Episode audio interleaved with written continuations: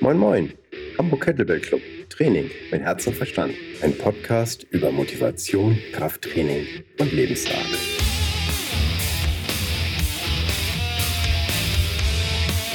Moin Moin, willkommen zum Hamburg Kettlebell Club Podcast, Folge Nummer irgendwas. Und was auf jeden Fall nicht irgendwas ist, das ist mein heutiger Gast. Das ist nämlich Maximilian Gotzler und er ist ja, Deutschlands bekanntester Biohacker. Und ich durfte ihn kennenlernen. Und ich muss sagen, äh, klasse Typ, hat mir sehr gefallen, äh, nicht nur weil er das äh, Risiko auf sich genommen hat, mich mit auf die Biohacker-Konferenz beziehungsweise die erste deutsche Biohacker-Konferenz, das Flowfest, fand letzten Sommer in Berlin statt. Und er war eben halt aufgeschlossen und hat eben halt auch so eine kleine ver verkorkste Gestalt wie mich dort eben halt auftreten lassen und merkwürdige Sachen mit Eisen haben machen lassen. Und ich finde, er ist sehr, sehr offen, hat eine Menge zu erzählen und hat auch sehr, sehr, sehr gute Tipps. Damit ich die Einleitung so ein bisschen schneller hinkriege, er hat früher Basketball gespielt an der Boston University. Und das ist eben halt nicht so wie in Deutschen, ja toll, hast du eben halt Basketball für die Uni gespielt, äh, sondern da ist das echt was anderes. Und dann hat er festgestellt, dass er zu diesem Erfolg, den er gehabt hat, aber auch nach und nach einige Probleme bekommen hat. Und dann hat er sich damit beschäftigt, warum treten diese Probleme auf und wie werde ich sie wieder los. Und das hat ihn eben halt in diesem Bereich Biohacking, Selbstoptimierung geführt was dann wiederum zu einem Blog, einen ausgezeichneten Podcast führte, ähm, eigenen Shop. Er hat, wie gesagt, auch äh, das Flowfest veranstaltet, also die erste deutsche Biohacker-Konferenz und findet dieses Jahr wieder statt. Und ich würde euch raten, geht hin. Ihr nehmt etwas mit. Also wenn ihr meinen Podcast mögt, dann werdet ihr garantiert auch was auf dem Flowfest finden, was ihr mitnehmen könnt. Lasst eure Vorurteile erstmal beiseite. Bei dem einen oder anderen hatte ich das auch vorher, bei den einen oder anderen Speaker, aber als ich die persönlich kennengelernt habe und mir auch mal die Zeit genommen habe, den Leuten zuzuhören und nachher vielleicht auch noch mal mit ihnen zu reden, habe ich gesehen, ey, cool, da hat jeder seine Berechtigung, seinen Einwurf, um irgendwas zu im Leben besser zu machen. Und das fand ich einfach ganz toll. So, und bevor ihr glaubt, ich rede jetzt die ganze Zeit. Moin, Max. Hallo Frank, guten Morgen. Und ich möchte gleich nochmal hinzufügen, also äh, du hast hier wieder mal dein Licht äh, komplett unter den Scheffel gestellt, wenn nicht vergraben, äh, weil du warst ein Wahnsinnsgewinn für unser Flowfest und äh, deine Geschichte, deine Performance hat sehr viele Leute inspiriert. Ich habe auch viel Feedback im Nachgang bekommen und ähm, kann dir wirklich sagen, äh, du bist wahnsinnig gut angekommen. Du hast definitiv deinen Stempel auf das Event gedrückt.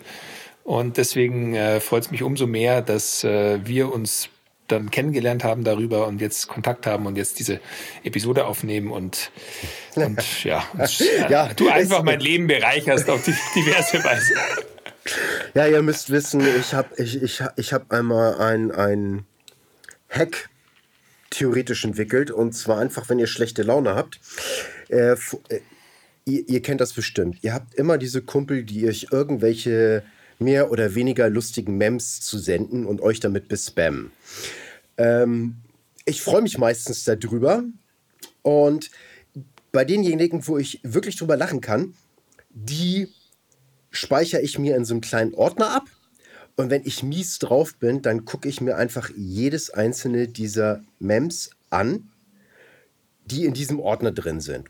Und irgendwie nach zwei, drei Minuten kommt spätestens der Moment, egal wie schlecht die Situation ist, wo ich dann irgendwie lachen oder grinsen muss oder irgendwas.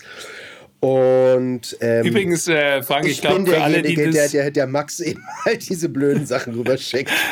Ich, für alle, die das Wort MEMS nicht verstehen, wahrscheinlich wie am Anfang habe ich auch kurz gestutzt. Ja. Frank meint damit kleine Bildchen mit lustigen Unter- oder Überschriften. Ja. ja, also ihr seht eben halt, ähm, es gibt sozusagen auch wie sowas wie positive kleine Witzchen oder Cartoonchen oder sowas. Und das Lustige ist, ich, also bei mir funktioniert das auf jeden Fall. Also es ist total blöd, weil, weil ich auch das Gefühl habe, so, Ich kenne die Dinger. Außerdem, ich, es ist, ist jetzt gerade gar nicht, ne? Und die Situation ist überhaupt nicht lustig. Und dann gehe ich die Dinger durch und dann irgendwann kommt dieser Moment an, wo ich irgendwie wieder grinsen muss. Und dann, ja, ich denke, dann kann man auch wieder besser nachdenken, wenn man eben halt ein bisschen lockerer wird. Auf ist jeden das, Fall. Ist das schon Biohacking? Ich würde auf jeden Fall sagen, Biohacking ist ein breit gefächertes Feld und ich glaube, alles ist erstmal äh, Fair Game beziehungsweise es wert, äh, betrachtet zu werden. Das ist ja das Schöne an unserem Bereich, dass äh, Biohacking ja so, äh, die Amis sagen immer Umbrella-Term. Übersetzt bedeutet das Regenschirmbereich. Also sprich, diese verschiedenen Arme eines Regenschirms treffen auf die verschiedensten Segmente und Bereiche und Disziplinen und führen dann wieder eben zueinander in die Mitte. Und dadurch kann ein äh, Kraft Sportler, ein Strongman wie du, dann letztendlich mit einem Neo-Schamanen oder einem Lichtbiologen wie dem Alexander Wunsch äh, zusammen auf einem Fest sprechen und man versteht sich und äh, tauscht sich aus und findet Common Ground. Sehr, das, sehr. Also es ist, äh, ich muss sagen, Alexander Wunsch, äh, der, das war auch einer der Speaker, wo ich sagte so, Puh, also es gibt so Leute, die bringen dich in Berührung mit neuen Welten. Und das hatte ich dann eben halt auch auf dem Flowfest, wo mich Leute mit neuen Welten in Verbindung gebracht haben. Das ist geil, das ist toll. Also ich denke auch, dass ich habe ihn erwähnt, weil ich glaube, ihr beide seid euch wirklich wahrscheinlich am Anfang als sehr unterschiedlich aufgefallen. Und äh, weil ich hätte auch viele andere noch nennen können, aber das ja. ist zum Beispiel wirklich so zwei Extreme, äh, die, die aufeinandertreffen und dann voneinander profitieren. Also ähm, das fand ich das Schöne an dem ganzen Event oder auch in unserem Bereich, dass, dass er so offen ist, dass man wirklich einfach anhand Biohacking ist kein Trend oder kein Dogma oder es geht nicht um irgendwie das neueste, die neueste Philosophie der Ernährung, sondern es geht eigentlich um eine Art der Selbstentdeckung. Und die greift in die Wissenschaft, in Technologien, in die Diagnostik, in die Evolution und auch die Intuition, also das Gefühl, und verknüpft diese verschiedenen Bereiche, um uns zu ermöglichen, mehr über uns selbst zu erfahren, letztendlich. Und dadurch findet jemand wie ein Lichtbiologe, der eben zum Beispiel den Einfluss von Kunstlichtquellen auf den Körper studiert oder ein Strongman, der sehr viel mit seinem Körper anstellt und so ein bisschen die Grenzen des Möglichen sprengt, wie du, ähm, zueinander. Und dadurch profitieren dann letztendlich beide, weil man, weil man mehr durch den anderen eine, eine Art Spiegel bekommt, mehr über sich selbst versteht. Und dieses Selbstverständnis führt dazu, dass Biohacking, also ich das System wieder so ein bisschen auseinandernehmen kann und dann wie gewünscht auf meine Bedürfnisse anpassen und zusammensetzen. Ja, das stimmt. Und zwar habe ich ein jetzt ein Hörbuch wieder gekriegt was ich als Kind mal, was ich Jugendlicher gelesen habe. Und zwar von Harry Harrison, The Hammer and the Cross. Das ist eine Trilogie. Und die fängt an im Mittelalter, wo die Wikinger eben halt England immer einfallen. Und wie gesagt, große Geschichte, aber ich finde, in die, dieser Trilogie sind furchtbar viele Punkte von Erkenntnis, Nachdenken über das Leben und eben halt auch Biohacking, untergebracht. Und das sind alles Punkte, die ich damals, also vor, vor keine Ahnung, äh, 25 Jahren oder sowas, nicht gesehen habe. Für mich war das einfach nur spannend. Und jetzt eben halt mit so einem halben Leben mehr an Erfahrung liest du das ganz an Buch, also nochmal ganz anders und siehst so, ey, das kannst du nochmal hierfür nehmen, das kannst du nochmal dafür nehmen, das ist eigentlich eine tolle Einstellung. Wie heißt das Buch? The Hammer and the Cross. Von Harry Harrison. Ja, der Name ist geil, ne? Habe ich mir notiert. Cool. Schau also, mir mal an. Wie, das ist eine Trilogie, ähm, gibt es auch als Hörbuch, wozu ich dann fast raten würde, weil ich glaube, das ist auch in Deutsch erschienen. Ich weiß aber nicht, wie die deutsche Übersetzung ist. Denn ich glaube, wenn du den alten englischen Paperback jetzt irgendwie holen willst, dann geht es also weit über die Hutkrempe von dem, was ich normalerweise bereit wäre zu zahlen. Muss aber mal gucken. Vielleicht kann das sein, dass es noch irgendwo noch günstiger kriegst. Aber man kriegt es auch als Hörbuch. Und da ich mhm. eh ein Hörbuch- und Podcast-Fan bin, fand ich das sehr gut, ja. Ja, cool. Ja, es geht so auch um, um Mythologien und äh, Christentum gegen Heidentum und, und äh, christlicher Lesung gegen Ragnarök und so weiter und so Einstellungen, die die Religionen begleiten später auch noch andere Religionen. Sehr, sehr interessant. Und dann gibt es dann eben halt welche, die versuchen sich so ein bisschen frei zu machen. Die sagen, es, es geht darum, um, um Wissen zu erlangen, neues Wissen zu erlangen, altes Wissen wieder aufzudecken, neu zu verknüpfen und damit äh, etwas äh, zu erreichen, was allen Menschen dient. Und mhm. das finde ich einfach eine schöne Betrachtungsweise für das Leben. Das heißt, äh, was weiß ich? Ich höre anderen zu. Und man sieht auch, wie Dinge sich anfangen zu verbessern, wo ja, der Hauptcharakter eben halt anfängt, Leuten zuzuhören. Also unabhängig von Gesellschaftsschichten. Einfach zu sehen, was haben sie mit beizusteuern. Und dass fast alle etwas haben, das sie beisteuern können. Bloß die meisten werden nie danach gefragt. Mhm. Und da ist noch so viel Potenzial. Und das waren auch so Sachen, die ich mit dem Flowfest und allem, was danach kommt, eben halt auch assoziiert habe, dass man sieht so, okay, ich habe mir nie Gedanken darüber gemacht, aber ja, das beeinflusst uns irgendwie. Hm? Äh, ja. Also, also wissen, was vorhanden ist, einfach neu entdecken und im neuen Kontext packen. Ja, also ich glaube, das ist, wir müssen das Rad nicht immer wieder neu erfinden. Das ist genauso wie du gesagt hast. Also viele dieser Techniken, ich erinnere mich immer ganz gerne an die Geschichte von äh, dem Functional Training Summit von vor ja, zwei Jahren circa, äh, wo mich so ein alter bayerischer Bodybuilder äh, nach meinem Vortrag, ich habe über Biohacking gesprochen und dann eben äh, damit über die ketogene Ernährung und mhm. Eisbaden und Vitamin D und den Einfluss von Sonnenlicht und so weiter. Na, und dann kommt dieser, dieser ehemalige bayerische Bodybuilder mit so längeren grauen Haaren zu mir und meint so, du, das haben wir schon vor äh, irgendwie 30 Jahren äh, gemacht. Damals haben wir das MCT-Öl aus den Niederlanden eingeführt mit Orangengeschmack und äh, sind Eisbaden gegangen und, und so weiter. Und das fand ich wieder lustig, weil er letztendlich ein, eigentlich alle diese Techniken, die ich so für enorm neu halte oder gehalten habe, äh, dann wieder total äh, ja, dargestellt hat, als wenn es schon immer da gewesen wäre. Und dann wurde mir aber auch so bewusst, wir bedienen uns ja immer wieder der Werkzeugkiste der Evolution. Also dieses Thema Kälte, ich weiß, du bist ein Fan davon, in, ins kalte Wasser springen oder eben in die Natur zu gehen und barfuß laufen und Sonnenlicht tanken und meditieren. Das sind alles so Jahrtausende alte Praktiken, eben, ich nenne sie evolutionäre Werkzeuge, die äh, uns immer wieder abhanden kommen. Irgendwie habe ich das Gefühl, es gibt immer wieder so eine Episode in jeder Generation, wo dann der Fortschritt und die Technologien interessanter werden und man konzentriert sich auf das Weiterkommen und das möglichst viel Neues ausprobieren und dann kommt wieder diese Zeit der Besinnung und dieses Back to the Roots Denkens und dieses sich bewusst werden, okay, was habe ich eigentlich erreicht und dann wieder zu sich selbst finden. Und äh, im Moment denke ich, in unserer Szene haben wir gerade wieder diesen Schwung geschafft. Also vor ein paar Jahren noch war diese Selbstvermessungsszene und diese ganzen Activity Tracker und alles war total in und jeder hat alles ausprobiert. Und jetzt gerade habe ich das Gefühl, wir, du kannst mich gern korrigieren, wenn du anders denkst, aber wenn äh, im Moment denke ich wirklich, wir machen nun weniger, dafür ein bisschen intensiver und versuchen das Gelernte jetzt auch umzusetzen in unseren Alltag und in unser Lebensmodell. Ja, ich denke das teilweise schon.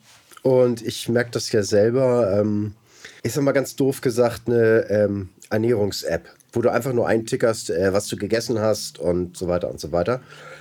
Ich weiß, wenn ich jetzt das nutze, dass mir das eben halt hilft beim Abnehmen. Ja, einfach weil ich mir das bewusster mache. Auf der anderen Seite könnte ich einfach ein vernünftiges Meal Prep machen und dann einfach nur das essen, was ich vorbereiten habe.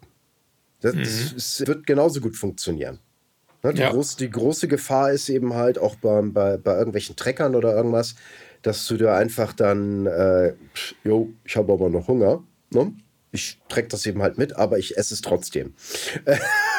Und wenn du das eben halt vorbereitet hast und dann sagst du, okay, ich habe das jetzt aufgegessen, aber ich stelle mich nie nochmal in den Herd, viele Wege führen nach Rom und ich glaube, die Leute suchen eine ähm, Möglichkeit, einfach so ein, so, ich kann Gehirn ausschalten und dann läuft das eben halt. Und die Sache ist, so läuft es eben halt nicht ganz. Das heißt, ich muss irgendwie bereit sein, in irgendeiner Art und Form ja, meinen Arsch einfach vom Sofa hochzukriegen und äh, etwas zu tun für das, was ich haben will. Und dann muss ich eben halt Dinge tun, die für mein Ziel förderlich sind und Dinge lassen, die für mein Ziel hinderlich sind. Und egal was das ist, also eigentlich kannst du das alles auf diese Formel reduzieren. ja. Ich glaube auch, ich glaube, dass bei vielen Leuten, äh, die das Problem haben, wie, was ich für mich erkannt habe, ist, es ist oft sinnvoller, nicht darüber nachzudenken, was man haben will oder wohin man will, sondern eher, was man nicht will. Weil da hast du oft wesentlich schon mehr Material, mit dem du arbeiten kannst. Ja, das ist äh, merkwürdig komisch, ne? Das scheint man leichter sammeln zu können. Ich glaube, es ist beides wichtig. Ich muss so eine, eine, eine, eine Prägung machen von Sachen, die ich erreichen möchte, auf die ich hinarbeiten will oder die erstrebenswert sind und Sachen, die ich auf jeden Fall nicht will. Und egal in was für eine Situation du kommst, dann kannst du eben halt immer deine Punkte durchgehen und dann beleuchten, einmal unter das Spotlight, ey, ist das erstrebenswert? Und auf der anderen Seite, das will ich nicht. Zum Beispiel, ich will nicht lügen für Erfolg. So. Mhm. Und äh, bei manchen Marketingmaßnahmen und so weiter, dann kannst du eben halt einfach gucken, ey, ich will mehr Geld verdienen zum Beispiel als positiver Punkt. Und dann hast du als sozusagen als äh, K.O.-Punkt, ich will nicht lügen. Und dann musst du eben halt deine Marketingmaßnahme so formulieren, dass du natürlich mehr Geld verdienst, aber die Leute nicht anlügst, dass du fair bist, dass, dass du einfach sagst, wie es ist. Da würde ich aber noch unterscheiden zwischen ähm, vielleicht dem, ja doch, es, es ist schon überschneidend, aber was ich vielleicht hinzufügen würde, ist, dass in dem Falle äh, geht es auch um ja, Prinzipien. Das sind so unumstößliche Sachen, die man für sich entscheidet. Äh, das finde ich auch einen sehr, für mich sehr spannenden Punkt, weil ich habe das Gefühl, das wird, das wurde in letzter Zeit oder auch in den letzten Jahren immer so ein bisschen, man hat so ein bisschen versucht, das aufzubuddeln und aufzuwühlen woran man überhaupt glaubt. Also auch mit diversen gesellschaftlichen Wandlungen ändern sich irgendwie die Werte oder werden öfters hinterfragt. Also Beispiel ist einfach so ein bisschen das Zurücktreten der Religion in unserem Alltag. Das spürt mhm. man einfach. Und äh, Leute denken um und so. Und ich glaube, es ist jetzt eine Zeit auch, wo man für sich selbst wieder entscheiden muss, was, was unumstößlich ist. Und das halte ich auch für, für sehr wichtig, dass man zum Beispiel Sachen hat oder ähm, Prinzipien, denen man nachgeht, auch wenn es bessere Argumente da draußen gibt. Also ein Beispiel, das ich immer bringe, ist, äh, wenn ich zum Beispiel sage, ich trinke keinen Alkohol und ich gehe abends weg. Und auch wenn mir jemand sagt, hey Max, aber heute ist doch der einzige Tag in der Woche, wo es möglich ist und morgen hast du frei und das sind alle Freunde hier und wenn nicht heute, wann dann? Und er hat alle toll, das sind alles tolle Argumente aber mein Prinzip steht, weil ich sage, nee, ich trinke nichts. Ja. Zum Beispiel. Und dann ist das unumstößlich. Und äh, ich finde, ich, ich probiere gerade für mich mehr von diesen Prinzipien für mich zu finden und zu entscheiden. Und was du gerade angesprochen hast, ist nicht lügen. Also für mich ist zum Beispiel auch ganz wichtig in meiner Arbeit, ich will nicht äh, scammy sein oder irgendwelche Marketingstrategien anwenden, um Leute da mit so Clickbaiting. Davon halte ich einfach nicht viel. Du meinst äh, keine offenen Fragen stellen, wie MCT-Öl soll Krebs heilen? Fragezeichen. Genau, also irgendwie, äh, ich meine, da, da gibt es natürlich auch eine Gratwanderung, aber zum Beispiel wie drei Dinge wie, äh, naja gut, das geht sogar noch, aber ähm, und dann passierte das. Punkt, Punkt, Punkt. Ja, also, also das ist so typische so, okay, auf, auf, Aufmerksamkeit erhaschen oder irgendwie sowas. Das ist ja. Das ja. erinnert mich so ein bisschen daran, okay, das ist jetzt ein furchtbar äh, bisschen abschweifend, aber im Sinne von Ehrlichkeit. Und zwar war das noch äh, lange vor meiner Frau. Und ich war da nicht gerade ein Kind von Traurigkeit. Und dann habe ich dann eben halt äh, ein Mädel kennengelernt. Und ich äh, fand die echt scharf.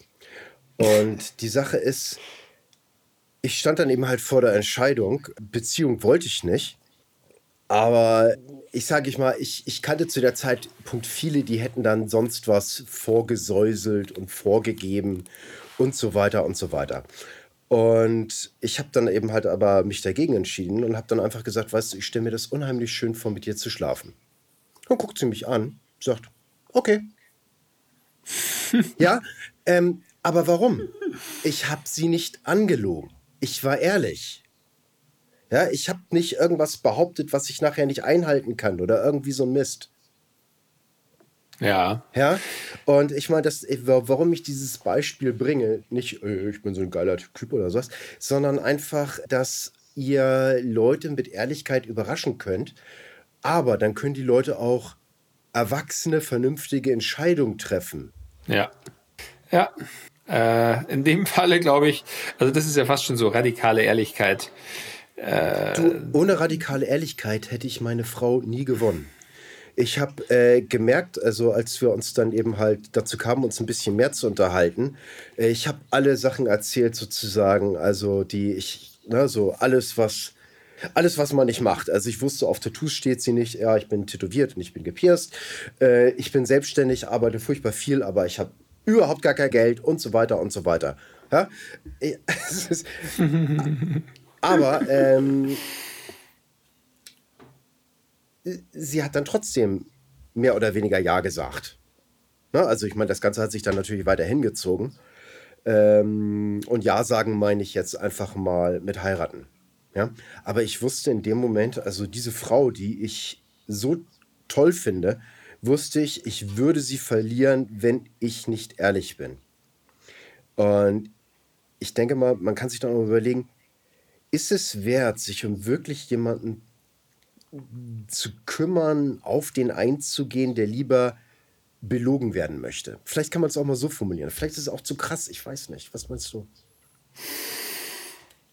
Also ich habe äh, da auch eine ganz differenzierte Meinung äh, zum Thema Ehrlichkeit, weil ich bin ja vier Jahre, du hast mich ja angekündigt, auch als. Basketballer, der dann in den USA war. Ja. Und ich war vier Jahre in den USA und als Deutscher natürlich und bin dann auch zurück, habe noch zwei Jahre in Frankreich gelebt und habe so ein bisschen unterschiedliche Umgänge mit dem Thema Ehrlichkeit oder der Wahrheit ähm, mitbekommen. Ich habe das Gefühl, dieses ähm, Thema Radi radikale Ehrlichkeit, das habe ich sehr stark kennengelernt in, den USA, die ja auch sehr oft klare Ansagen wollen und das ist ganz wichtig und man sagt genauso, wie es war und man ist äh, komplett ehrlich und auch äh, in der Partnerschaft und im, im, Business sowieso. Und da ist es dann, ist es legitim zum Beispiel, wenn man sich viermal scheiden lässt oder so, das ist überhaupt kein Thema, aber Hauptsache man war ehrlich, das war dort wichtig. In Frankreich, interessanterweise, war es sehr anders. Da ging, da war der, der Umgang mit der Ehrlichkeit sehr viel opaker, sag ich mal, sehr viel äh, schwammiger, weil es ging mehr darum, um den Zusammenhalt. Es war so, jetzt nicht wichtig, dass du vielleicht immer komplett ehrlich oder die Wahrheit sagst, aber es wurde erwartet, wenn wir beim Beziehungsthema bleiben, dass du dich äh, also um das höhere Gut bemühst, zum Beispiel um die Familie, um den Zusammenhalt, um die Beziehung, die Freundschaft. Und was du dann im Hinterzimmer machst, das war dann im ersten Schritt nicht so wichtig. Ja. Und ich habe das Gefühl, wir Europäer generell, also das vielleicht die Franzosen sind noch ein bisschen anders als die Deutschen, äh, die Europäer generell äh, tendieren dazu, vielleicht nicht immer so ganz direkt zu sein. Ich glaube, wir Deutschen sind vielleicht noch die, die am direktesten sind, die vielleicht in dem Moment, äh, Modell auch am amerikanischsten, mhm. äh, wo das sehr viel zählt. Äh, aber es gibt so einen unterschiedlichen Umgang. Und ich persönlich tendiere auch dazu, dass ich sage, äh, jemanden absichtlich hinters Licht zu führen, das ist eine andere Geschichte. Das ist mhm. unehrlich sein. Aber vielleicht gibt es wirklich Momente, wo man nicht versucht, zwischen dein Beispiel, das war ein Paradebeispiel dafür, wo es total Sinn macht. Oder auch, wo es Vertrauen schafft, wo man dem Partner das Gefühl gibt, okay, ich, ich will dir Sicherheit geben. Mhm. Dann wiederum gibt es bestimmt auch Situationen, wo man vielleicht sich die ein oder andere Wahrheit verkneift zum Wohle der Gemeinschaft, des, der Zusammengehörigkeit, der Familie, der ja. Partnerschaft. Klar. Also ich sag mal grundsätzlich, irgendwie hast du dann einen neuen Erdenbewohner, ne? sieht total kräuselig aus im Gesicht oder sowas. Ne? Natürlich ist das das schönste Baby. Ja? das, das, ist, das ist äh, also, ähm, also wenn du da sagst, naja, guck mal, so ein bisschen um die Augen, knautschig ist er ja schon oder sowas, ne? Also dann bist du einfach ein Arsch. So, das muss nicht sein. Ja, das, das tut keine Not. Also das, das ist, außerdem finde ich, na, man, man sagt über die Toten nichts Schlechtes und jeder, der neu auf die Welt kommt, sollte zumindest das gleiche Vorrecht haben, dass man sich freut, dass er da ist. Absolut. Nee, in dem Fall, also ja, genau, eigentlich sehr, sehr gutes Beispiel, um genau meinen Punkt nochmal zu unterstreichen. das war. Oh, es gibt. Das kannst ähm, du einfach. Ähm, ich kriege diesen Begriff nicht hin. Es gibt ein, ein, ein Begriff für den, der war vom Aikido. Und zwar ist das, geht es darum, wie man Leuten entgegentritt. Ich kriege diesen Begriff nicht hin. Ich möchte jetzt auch kein falsches Japanisch von mich geben, aber es war Sprache des Herzens. Mhm. Dass man sich eben halt, also egal was du sagst, dass man merkt, hinter was du stehst, hinter was du meinst, dass du nicht notwendigerweise, auch wenn du etwas Negatives sagen musst, dass du das zwar sagst, aber so, dass der andere versteht, dass du das nur sagst, damit er sich verbessern kann oder nichts Schlechteres passiert oder schwer zu umschreiben, aber dieses gewisse so Ehrlichkeit, ja, aber mit dem Herz, das die Ehrlichkeit erträglich macht. Genau, ja, und ich glaube auch mit der Ehrlichkeit muss man in dem Sinne vorsichtig umgehen, dass äh, die Wahrheit für andere nicht unbedingt immer einen Mehrwert hat. Also es ist äh, etwas, was man muss sich da, glaube ich, in jeder Situation überlegen, was bringt das meinem Gegenüber, wenn ich jetzt radikal ehrlich bin.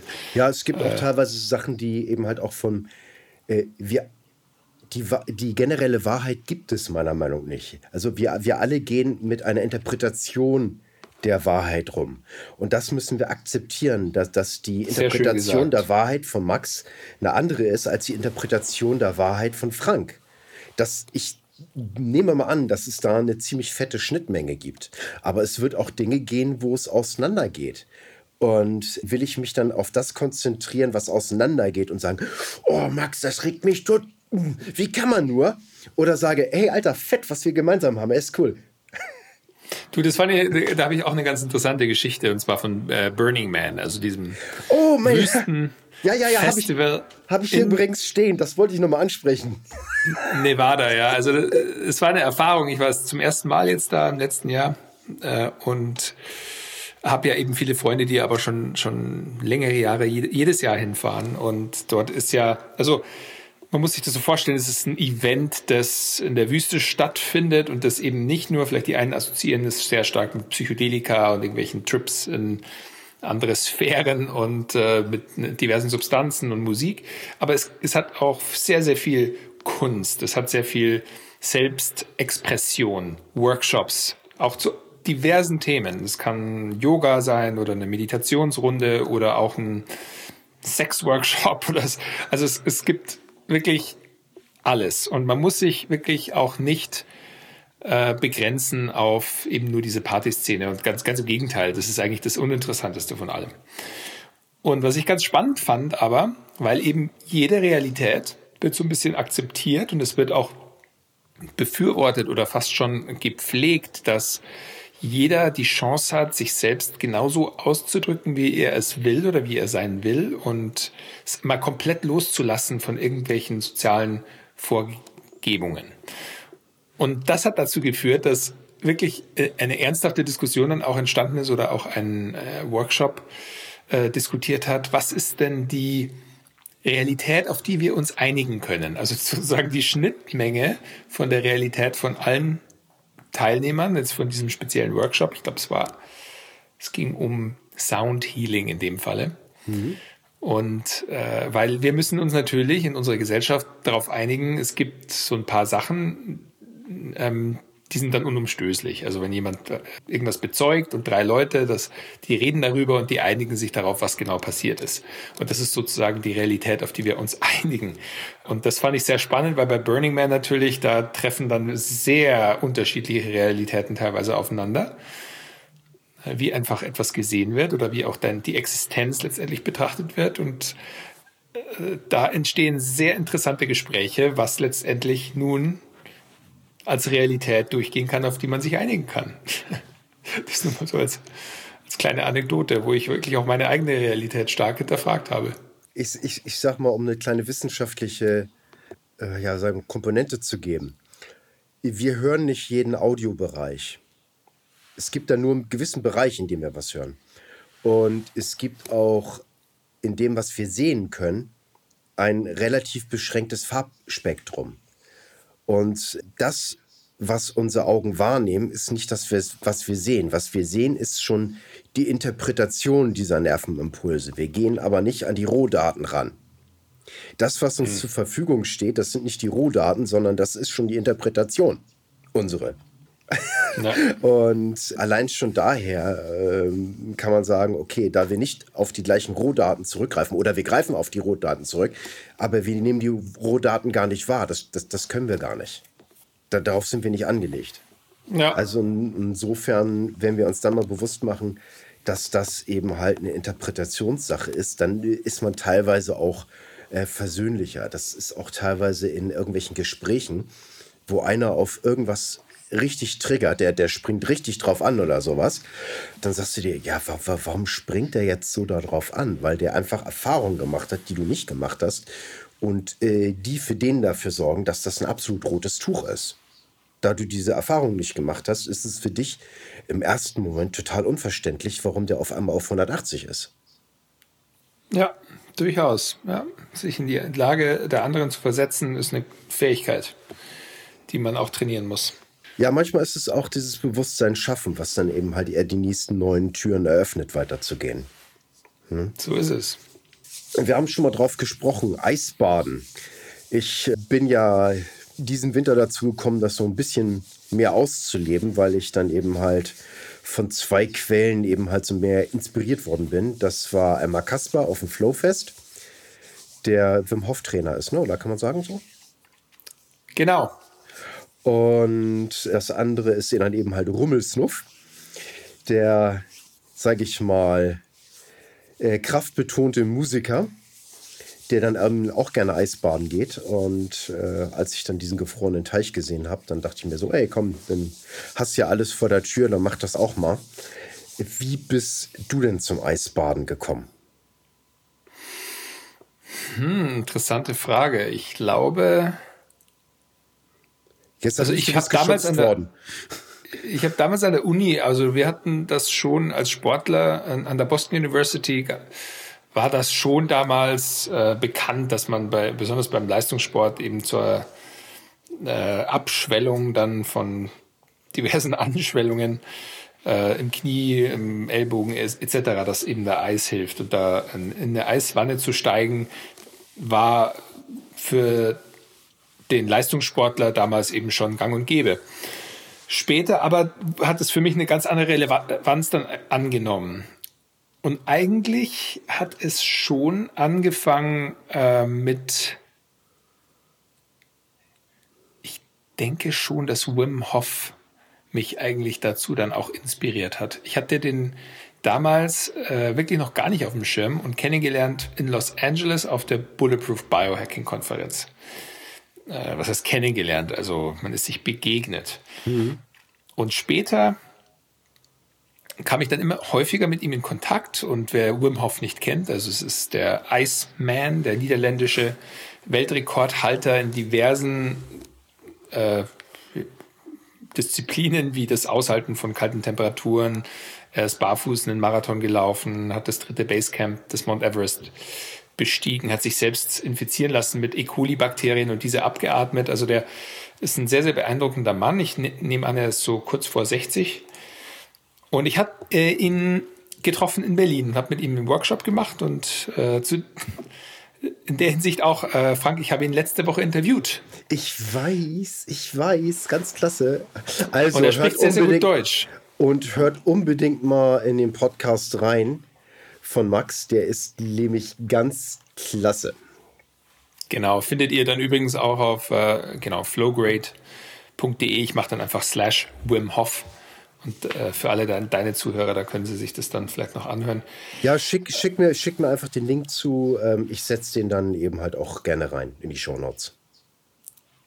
Ja, auf jeden Fall. Der, also der ist, der ist eine Type, das kann ich dir jetzt schon sagen. Das Interview ist ja schon fertig. Ich glaube, viele von meinen Fragen hat er nicht beantwortet, weil der Mann ist, hat so viel Passion in sich und Leidenschaft, dass er, dem brauchst du nur etwas hinwerfen und der entfacht.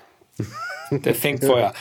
Ja, und äh, der Wim spricht sehr, sehr gut Deutsch auch eben. Und in dem Workshop in Berlin dann ging es eben darum, ja, mit Atmung und Kälte zu arbeiten, also die, seine Atemtechnik kennenzulernen und die eben mit Kälte zu äh, der zu begegnen. Später, also das war dann sogar noch später. Also nachdem ich da so das erste Mal davon hörte, kamen dann immer mehr Leute, die damit arbeiten. Unter anderem auch die Anja Leitz, äh, Therapeutin aus der Schweiz und Buchautorin, mhm. äh, die ja auch beim Flowfest als Gast war. Die sitzt nun beim neuen Flowfest, wird die sprechen. Cool. Und äh, die arbeitet auch sehr, sehr viel mit Kälte. Und Kälte auch hat eine große Bedeutung in der Chronobiologie. Also Kälte ist oder Temperatur generell ist ein Zeitgeber für unsere inneren Uhren.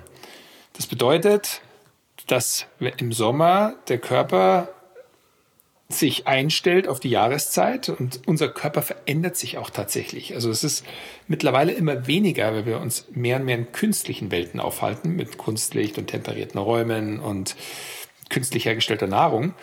Früher allerdings, bis, ich glaube, bis zu vor 30 Jahren war das noch so. Nee, es war sogar noch länger.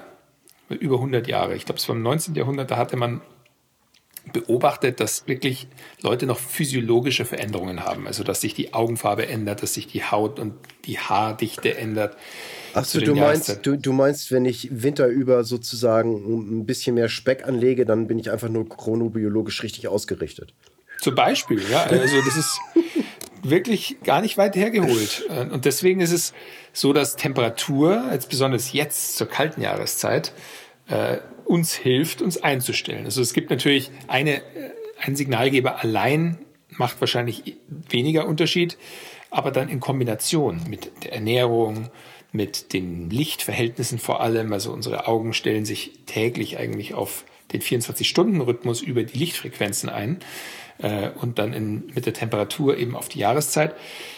Und das macht für mich jetzt persönlich auch immer viel mehr Sinn. Jetzt die Chronobiologie hat den Nobelpreis gewonnen. Und es gibt jetzt auch immer mehr Werke, die sich mit diesem Thema natürlicher Biorhythmus und innerer Uhr auseinandersetzen. Und das ist ganz spannend, Frank. Da gibt es ein Buch, das kann ich dir auch nur ins Herz legen. Das heißt, vom okay, richtigen das heißt Umgang natürlich Biohacking, optimiere dich selbst, besser schlafen, leisten, ausgeglichener sein und länger leben.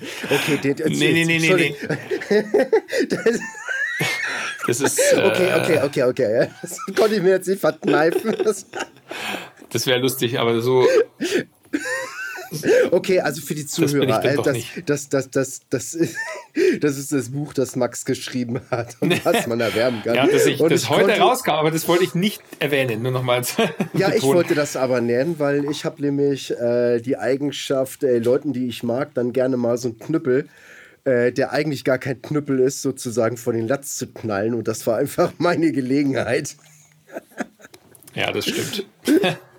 Nein, ja, also, da hast ähm, du mich erwischt. Ja, äh, äh, sofort nochmal dazu. Ähm, aber genau, also, das Max, eigentliche Max, Buch, das ich Max, empfehlen wollte, das, okay. äh, das, also es nennt sich vom richtigen Umgang mit der Zeit von Maximilian Moser. Und äh, die heilende Kraft der Chronobiologie. Es ist, ist gerade eins der Werke, von denen ich sehr begeistert bin.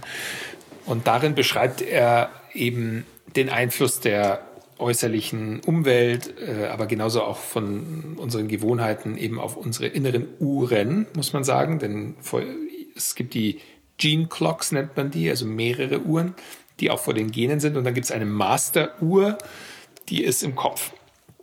Und die stellt sich hauptsächlich über Lichtfrequenzen ein. Und eine Studie, die er zitiert, die ich äh, sehr spannend fand, äh, war eine isländische Studie mit Piloten. Und zwar hat man Piloten untersucht und äh, vermutet, dass Piloten ein erhöhtes Krebsrisiko haben aufgrund der UV-Strahlung. Ja. Dann hat man aber beobachtet, dass die Piloten, die nur Nord-Süd geflogen sind, also zum Beispiel von Deutschland nach Südafrika oder auch nach Afrika, wo, wo die UV-Strahlung sehr hoch ist und äh, man vermutet hat, die haben auch ein enorm höheres Krebsrisiko, die hatten ein fünfmal niedrigeres Risiko als die Piloten, die West-Ost geflogen sind. Und die Verknüpfung hier war, oder die Erklärung dahinter von dem Dr. Moser, dass die innere Uhr dafür verantwortlich ist. Also dass dieser Jetlag, dieses Auseinanderbringen des biologischen Rhythmuses und auch der Rhythmik der Zellen, der Zellerneuerung. Ich meine, unser ganzer Körper, angefangen beim Herzschlag und der, Atmung und der Verdauung, allem unterliegt eine gewisse Rhythmik. Und die, die, Vermutung hier ist, dass bei diesen Piloten, die oft die Zeitzonen wechseln, die inneren Uhren so durcheinander kommen und diese Rhythmik so gestört ist, dass sich dadurch Mutationen letztendlich bilden. Und dass es viel, viel wichtiger ist, äh, als man bisher angenommen hat oder beziehungsweise die Chronobiologen wissen das schon lange. Mittlerweile gelangt es eben mehr und mehr in den Mainstream, wie wichtig eigentlich dieser natürliche Biorhythmus ist. Und äh, müsste das dann nicht im gleichen Maße auch für Schichtarbeiter gelten, also die äh, häufig wechselnde Schichten haben? Sehr interessant, dass du es erwähnst. Genau das spricht er in dem Buch auch an. Er hat da dazu auch sogar, sogar ein paar Fakten. Also Schichtarbeit ganz schlecht. Das, der Unterschied ist von Leuten, zum Beispiel Nachtconcierge, der, sagen wir mal, über Jahre oder Monate immer dieselbe Uhrzeit hat, zu der er aufsteht und dann arbeiten anfängt und so, der ist nicht so betroffen. Beziehungsweise da stellt sich eine Rhythmik ein, die sich anpasst an seinen Arbeitsalltag. Viel schlimmer sind die, die zum Beispiel alle paar Wochen durchwechseln, die die Schicht ändern. Die zum Beispiel mal drei Wochen nachts arbeiten und dann wieder tagsüber und bei denen hat man beobachtet, dass bei Frauen, die über sieben Jahre Schichtarbeit machen, wechselnde Schichtarbeiten, die hatten bis zu 50 Prozent höheres Krebsrisiko, in dem Falle Brustkrebs, mhm. als äh, üblich. Mir ist es nur aufgefallen bei jungen Ärzten, wenn die dann eben halt auch ihre Schichtdienste haben und dazu diese Notdienste und Übernachtdienste und so weiter und so weiter. Ähm, man kann teilweise sehen, wie die also wenn sie jetzt ein Krankenhaus eben halt arbeiten, wie die altern pro Jahr. Also das ist heftig. Also ja. und und und äh, Freund von mir, der ist Internist und dann hat er mir mal gesagt, wie denn die durchschnittlichen Erlebungs, äh, äh, Erlebens ja, Erwartungen sind für Internisten und ich war erschrocken. Also die die die die sind nicht gut.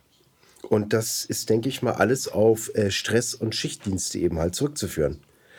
Also ähm, als Internist, wenn du sozusagen die ganze Zeit im, im vollen Krankenhausbetrieb bist, äh, dann kannst du schon froh sein, wenn du das Rentenalter erreichst.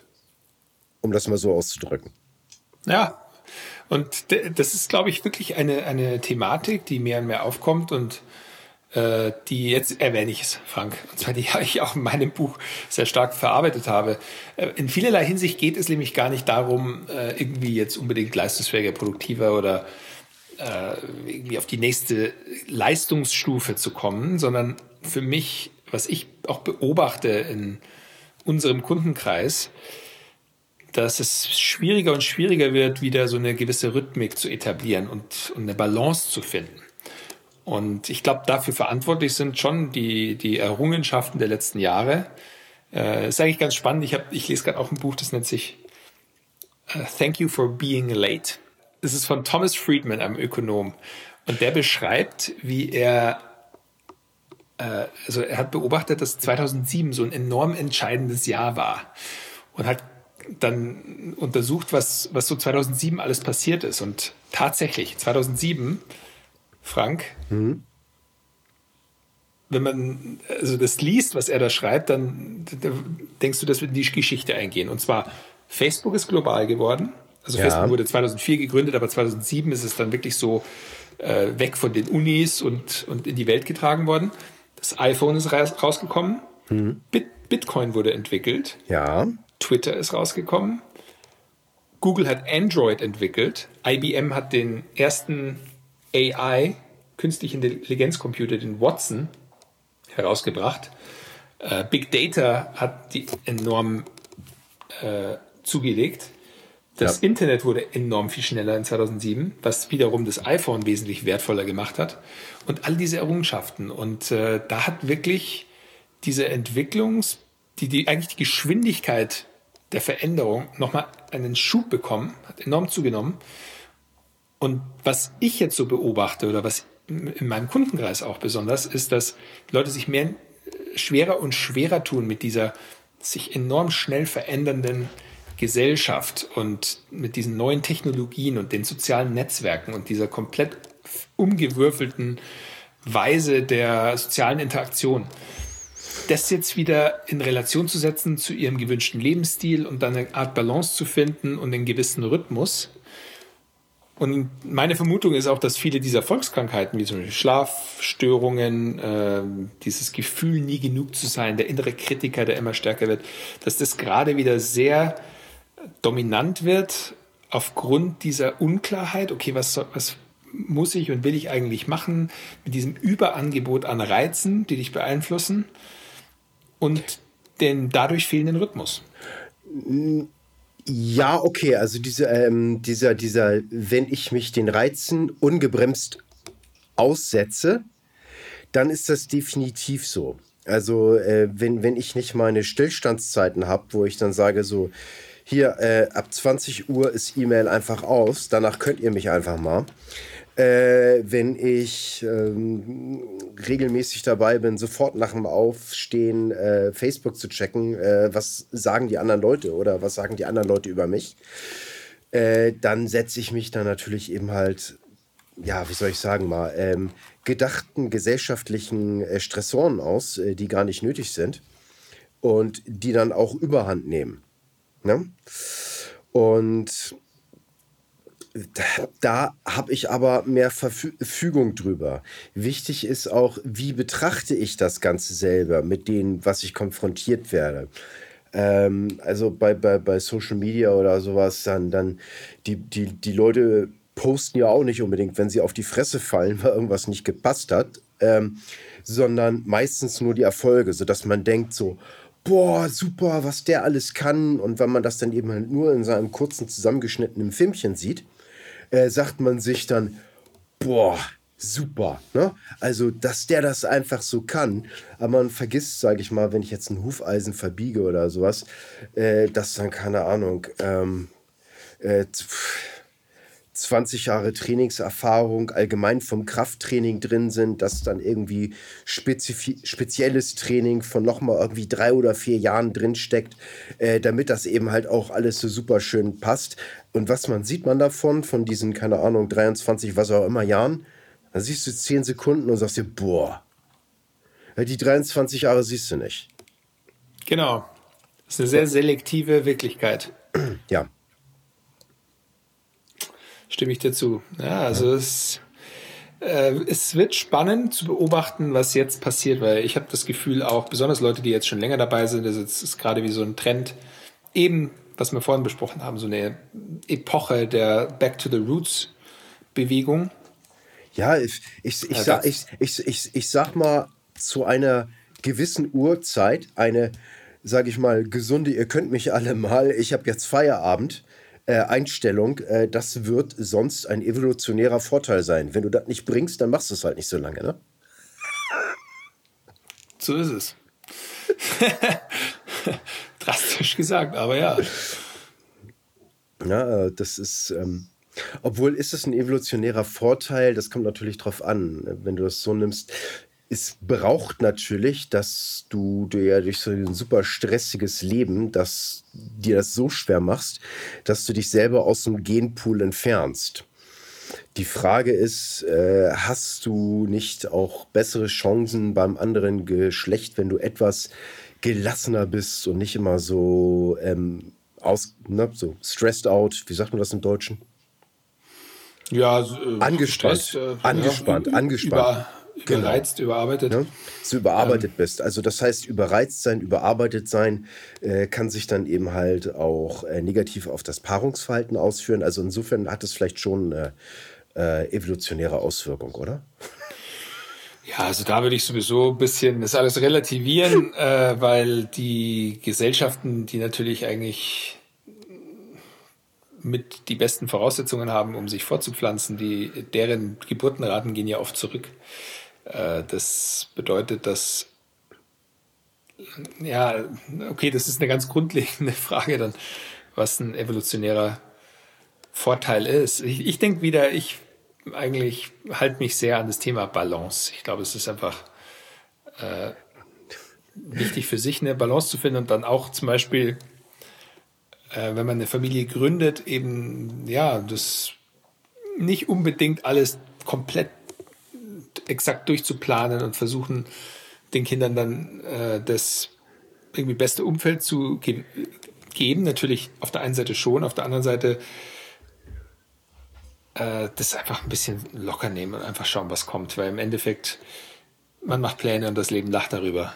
So sehe ich das ein bisschen. kann ich total bestätigen, kann ich total bestätigen. Ja, ja, das ist eben halt so. Man muss dann eben halt äh, ein bisschen, ja, du musst spielen mit den Karten, die du kriegst kannst du nicht aussuchen, musst eben halt das beste Spiel draus machen, kannst du dich nicht beschweren, das ist eben halt so. Aber ähm, ab und zu kriegst du eben halt neue, Teil, äh, neue Karten ausgeteilt vom Leben. Und dann musst du auch wieder sehen, was du draus machst. Ja, also das ist, ich glaube ja. absolut, gerade Lebensweisen sind oftmals auch ein bisschen ja uninteressant. Also das ist was was was ergibt gute Geschichten? Meistens sind das Rückschläge, die dann zu etwas Positivem gewandelt werden oder den Anstein oder den Anstoß nehmen, eine neue Erkenntnis zu entwickeln und was daraus zu machen. Ähm, aus, es war ein sonniger Tag, es ist schön und äh, entstehen, äh, wenn das so bleibt, selten irgendwie Geschichten, die, an die man sich erinnert oder die weitergegeben werden. Ja, also das ist interessant, weil es oft äh, nicht unbedingt einhergeht mit einem guten Leben. Da habe ich auch äh, in letzter Zeit viel Gedankenarbeit reingesteckt und auch äh, äh, ein tolles Buch dazu gelesen, ähm, das eigentlich um das gute Leben geht. Das heißt, die Kunst des guten Lebens von äh, Rolf Dobelli. Und äh, was eigentlich ganz spannend ist, weil das gute Leben so etwas was einfach von der Hand geht, was, wo du eben wenig Stress hast, dich mit Leuten umgibst, die dir gut tun und so weiter. Ich stimme dir absolut zu. Es geht nicht immer einher mit einer sehr guten Geschichte. Oder unter Umständen schon. Es kommt auf den Zuhörer vielleicht an. Aber äh, dazu war ich neulich im Museum in Berlin und habe mir eine Ausstellung von Kandinsky und Monet angeschaut. So eine echt tolle äh, Multimedia-Ausstellung wo verschiedene Kunstwerke digitalisiert wurden und ineinander liefen. Und dazu habe ich mir die Lebensläufe durchgelesen dieser ganzen Künstler. Und es ist wirklich erstaunlich, wie viele von denen sehr tragische Lebensläufe hatten oder Schicksale oder auch teilweise früh gestorben sind oder schwere Alkoholiker waren oder verarmt waren am Ende und dann später posthum enorm erfolgreich wurden. Ah, dieses und deswegen posthum, posthum äh, enorm erfolgreich werden, das ist, ist, wirklich so eine Ohrfeige, finde ich. Es ist so gemein. Aber okay, erzähl weiter. Naja, äh, auf der einen Seite ist es gemein, auf der anderen Seite, ich glaube, im Endeffekt ist, ist, ist jeder halt dann ein Stück dann selbst verantwortlich. Ich glaube, es ist ganz wichtig, äh, diese für mich ist es sehr wichtig, diese Einstellung zu haben, okay, ich bin verantwortlich für mein eigenes Leben, weil ich glaube, das befähigt dich dazu, etwas zu ändern. Natürlich ist es dann im großen Bild so, dass oft die Gegebenheiten so sind und man sehr, sehr wenig ändern kann. Äh, das ist aber eine andere Geschichte. Sondern ich glaube, da geht es wirklich mehr um die geistige Einstellung. Und wenn man dann denkt, okay, ich, ich habe die Fähigkeit, ich kann aus meinem Leben, ich kann gut leben, äh, hier sind vielleicht Werkzeuge dazu. Ich, das ist ja auch eben unser Beruf, Frank, dass wir den Leuten Werkzeuge vielleicht an die Hand geben, um ihr Leben zu ändern, um Einfluss zu nehmen, um es nach ihren Bedürfnissen zu ändern. Aber ich kenne Leute auch in meinem Umfeld, die, die leben nicht unbedingt gesund, aber die wollen so leben. Und äh, wer bin ich, denen zu sagen, okay, das solltest du vielleicht nicht machen? Also das, damit hadere ich auch sehr viel. Und mittlerweile habe ich mir eigentlich eher angeeignet, das nach außen zu tragen, was meine Philosophie ist von einem guten, gesunden Leben, von einem Leben im Flow. Bin ja ein Flow-Grader, ja. Upgrader. Und die Leute, die dann davon inspiriert werden oder die, denen das gefällt, die kommen zu mir und dann kann ich ihnen helfen. Aber ich mache es nicht mehr andersrum. Das hatte ich früher so gemacht, dass ich es nach außen trage und sage, hey Leute, hier, schaut mal, und so solltet ihr leben und das ist meine Idee. Sondern jetzt sage ich, hey, das funktioniert für mich, das habe ich für mich gelernt oder ganz ehrlich gesagt, ich bin da auch eher ein, eine Art Sprachrohr für viele Experten, die mich dann inspirieren oder deren Nachrichten und Messages, unter anderem auch von dir, die ich gut finde und die ich an andere Leute weitertrage. Und dann bündle ich diese Erfahrungen, dieses Wissen dieser Experten und das ist für mich auch eine große Ehre, dass ich das darf oder kann und trage das nach außen und Leute, die davon angesprochen sind, die, die inspiriert sind, mit denen kann man dann ins Detail gehen und wirklich schauen, hey, wie kann man dir ein Leben gestalten, das für dich passt? Und darunter liegend wieder, finde ich, liegt eigentlich der Stein begraben, warum ich diesen Bereich so spannend finde, also das Thema Biohacking und Flow Research und sowas, weil es ist eine Art Demokratisierung von Wohlbefinden, von Gesundheit. Es ist so ein bisschen, was Bitcoin für den Finanzsektor ist. So ein bisschen, wir, äh, also vielleicht auch ein, ein verloren gehendes Vertrauen in Institutionen, aber damit einhergehend neue Wege, Technologien, Wissen, Zugang zu allen möglichen Informationen, mit denen du dein Leben selbst so gestalten kannst, wie du es willst, wie du es für richtig hältst. Und ja. da sind wir in einer echt spannenden Phase. Es gab nie so viel Werkzeuge, Informationen, Zugang zu Experten, äh, Audiobooks, Podcasts, Blogs, Produkte wie heute. Ja, das ist eine Menge draußen. Das ist Frage wieder teilweise der Anwendbarkeit. Also Anwendbarkeit nicht, ähm, ich kenne das ja selber. Ich bin, interessiere für mich für sehr, sehr viele Sachen. Und äh, teilweise kaufe ich äh, mehr, äh, sage ich mal, äh, äh, Bücher, Kurse ein, als ich überhaupt aufnehmen kann. Einfach von der Zeit her. ähm, Zeit und Aufmerksamkeit ist eben halt auch eine Ressource, die man sich vernünftig einteilen sollte, nicht nur Geld. Absolut. Also Zeit ist eine der wichtigsten Ressourcen überhaupt. Mit der sollte man ganz vorsichtig sein. Und es gibt alle möglichen gefährlichen Apps und Anwendungen, die dir konstant versuchen, dir deine Zeit zu stehlen und die damit Geld verdienen. Und äh, deswegen glaube ich, Zeit ist, ist sehr, sehr wichtig. Man sollte wirklich überlegen, worein investiere ich? und sich nicht unnötig die Zeit stehlen lassen. Ist, wird immer schwieriger. Und jetzt ist es, glaube ich, noch äh, in einem Grad, wo es vielleicht managebar ist. Für die kommende Generation wird es immer, immer schwieriger. Vielleicht werden sie es auch intuitiv einfach besser hinkriegen. Guck mal, ähm, ich sag mal, zum, zu meiner Zeit oder sowas äh, war das dann eben halt mit den Videorekordern oder sowas, wo, wo die Eltern eben halt nicht den Videorekorder äh, programmieren konnten, weil das ist neu, die waren total überfordert. Und wir als Kinder haben dann eben halt immer die Programme einstellen müssen und was aufgenommen werden musste und so weiter.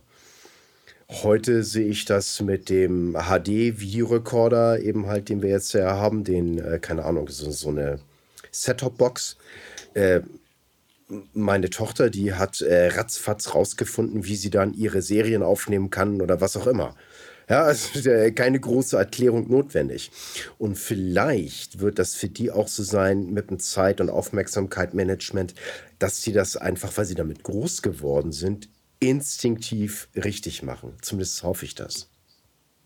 Ja, also da glaube ich, äh, ich bin da auch eher optimistisch. Ich glaube, es wird auch immer wieder Gegenbewegungen geben und vielleicht auch mal eine, jetzt wieder, ja, wie die Slow Food Bewegung im Ernährungsbereich, äh, die dann das auch wieder verlangsamen. Allerdings im Moment glaube ich wirklich, dass die, Beschleun die Geschwindigkeit unserer Anpassung an, an die Neuerungen äh, hinterherhinkt zwischen der Geschwindigkeit der Technologie.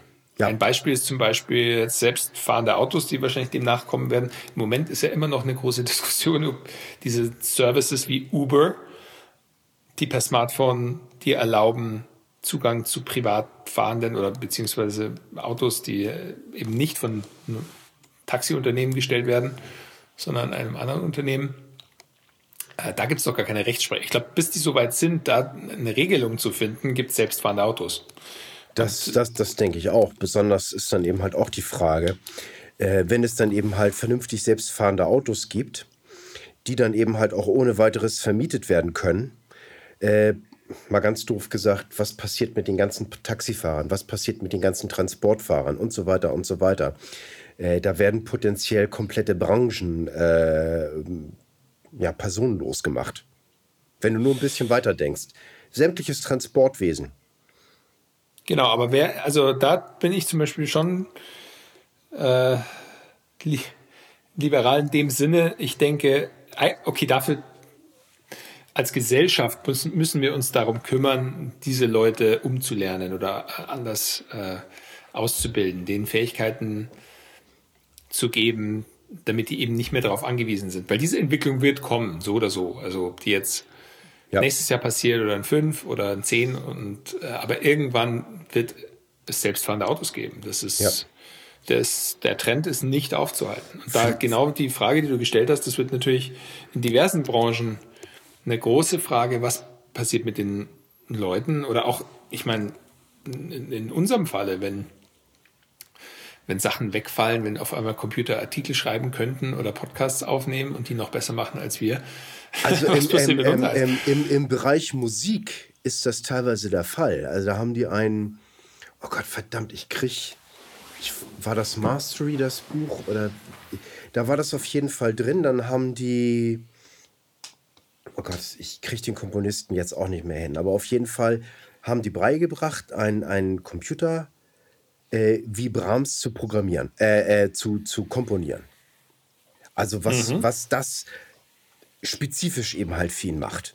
Und dann haben die sehr lange gebraucht, damit die diese Algorithmen vernünftig äh, funktionierten. Aber als die dann eben halt funktionierten, äh, äh, hat dieser Rechner dann eben halt irgendwie in drei Stunden dann irgendwie 3000 Stücke komponiert. Und davon haben sie dann eben halt manuell welche ausgesucht, nach keine Ahnung welchen Kriterien. Und dann haben sie das, sag ich mal, runtergedampft auf vier. Und den Leuten eben halt gesagt, also Testhörern, oh, ist neu aufgetaucht und äh, hört euch das mal an, Musikkritiker. Und wir haben hier alte Noten gefunden und das mal nachgespielt. Und die waren total begeistert. Und nachher haben sie dann eben halt gesagt, nachdem sie die Kritik oder die, die Lobeshymnen oder was auch immer eingesagt hatten, haben sie gesagt, ja, hm, Edgy Badge, tut mir leid, das ist äh, alles von einem Algorithmus einfach programmiert worden. Mhm. Äh, da sind Welten zusammengebrochen. Für, für die Leute, die das bewertet haben und die das eben halt nicht wussten. Und ich glaube, da passiert immer mehr in der Richtung. Die Frage ist, was wird uns in der Zukunft ausmachen, was nicht von Maschinen besser gemacht werden kann. Und das wird zunehmend eine sehr, sehr schwere Frage werden.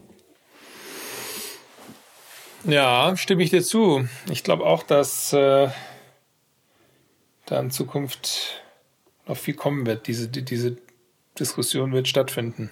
Und äh, dazu, also das ist wirklich spannend. Da gibt es wirklich auch Computer, die schon irgendwie Gedichte schreiben und äh, diverse auch künstlerische, kreative Tätigkeiten übernehmen können zu einem gewissen Grad. Ich sehe da trotzdem, eigentlich bin ich da trotzdem sehr optimistisch, weil ich glaube, das ist immer noch eine sehr begrenzte, also diese Computer, die dann so für sowas programmiert sind, die können da was machen. Allerdings, sie werden ja immer noch programmiert von Menschen und in, in dem Sinne, da stimme ich eigentlich eher mit dem, ja, einen der Begründer dieser Quantified Self-Bewegung. Sein Name ist Kevin Kelly, ein Amerikaner. Ich habe auch mal einen Workshop mit dem mitgemacht, gilt als einer der interessantesten Menschen der Welt. Äh, Gründer von Wired Magazine. Der kennt sich sehr gut aus mit Technologien und auch beschäftigt sich sehr intensiv mit Trends und der sieht in der künstlichen Intelligenz eher so eine Art Revolution wie es damals die Elektrizität war. So, die neue Elektrizität ist die AI. Ja. Und im Englischen kann man das, naja, doch, im Deutschen kann man es auch sagen, dass man vielleicht, früher hat man einen Kühlschrank in die Steckdose gesteckt und dadurch äh, war er elektrifiziert. Und in Zukunft kann man vielleicht dann noch ein zusätzliches Kabel in eine andere Steckdose stecken und man kognifiziert diesen Kühlschrank. Sprich, man erlaubt ihm, deine Verhaltensweisen zu lernen. Und dann auf einmal erkennt dein Kühlschrank, ah, okay, Frank trinkt zwei Liter äh, Bier am Tag. ist schon.